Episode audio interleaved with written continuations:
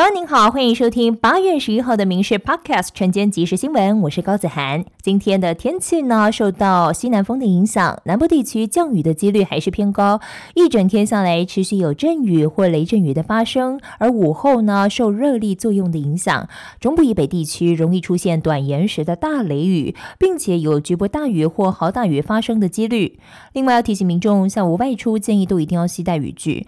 气温方面呢，中南部高温是三。十十到三十二度，北部东半部地区是三十二到三十四度，华东局部地区还是有机会出现三十六度以上高温发生的可能，因此还是要记得多加补充水分。真的留意天气的变化。周四下午雷雨狂炸北台湾，新北市传出淹水。不过新北市长侯友谊却请假南下台中，以国民党总统参选人的身份在台中 long stay 两天。晚上还参加国民党举办的侯友谊后援会的成立大会。侯友谊表示，整个灾情都在他的掌握之中。不过被问到会不会取消行程赶回新北市坐镇呢？侯友谊并没有回应，只是快步的走进会场。红海创办人郭台。名到苗栗造势，县长钟东锦、议长李文斌，还有前县长徐佑昌都到场站台支持。而徐佑昌在现场更是语出惊人，说除了要下架民进党，更要下架国民党，换企业家郭台铭来领导台湾。不过事后被问到怎么会这样说呢？徐佑昌却推说只是口误啦。涉嫌洗钱、地下通汇两百亿遭到通缉的八八会馆负责人郭哲敏，逃往海外九个月。上个月在泰国落网，刑事局和调查局人员周四将郭哲敏押解回台，直接解送新北地检署归案。过程中，郭贤对承办人员表达，早晚都要回台面对司法交代清楚，并对柬埔寨女子结婚取得柬国护照、花钱疏通，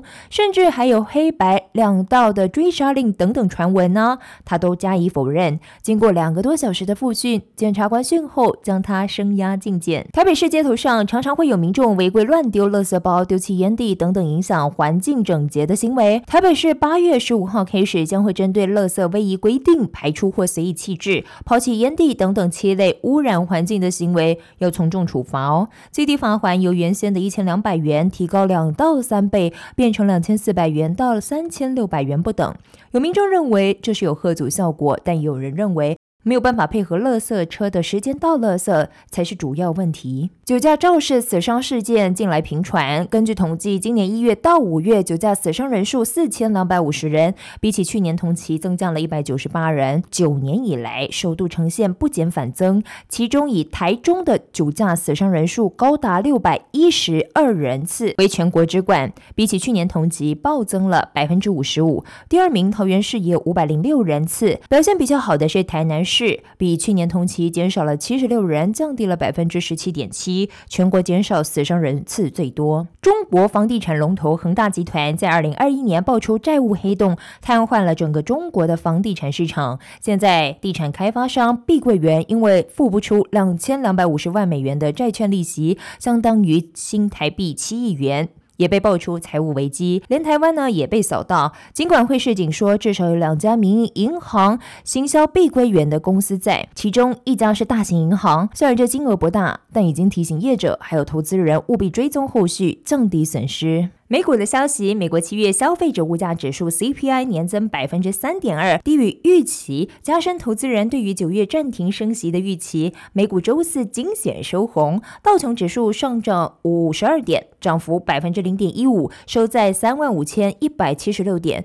标普五百上扬一点，近乎持平，而纳斯达克则是百分之零点一二，只有费城半导体指数下挫百分之一点八七。南韩气象厅有记录以来第一个贯穿朝鲜。半岛的台风卡努在台湾时间十号早上登陆南韩东南部地区，首当其冲，灾情已经造成一死一失踪，飞机航班则取消了大约三百五十架次。另外，为了防止意外发生，当局已经撤离了超过一万四千人。预计卡努台风通过朝鲜半岛的时间将会长达三十六个小时，恐怕也会为南韩带来严重的灾情。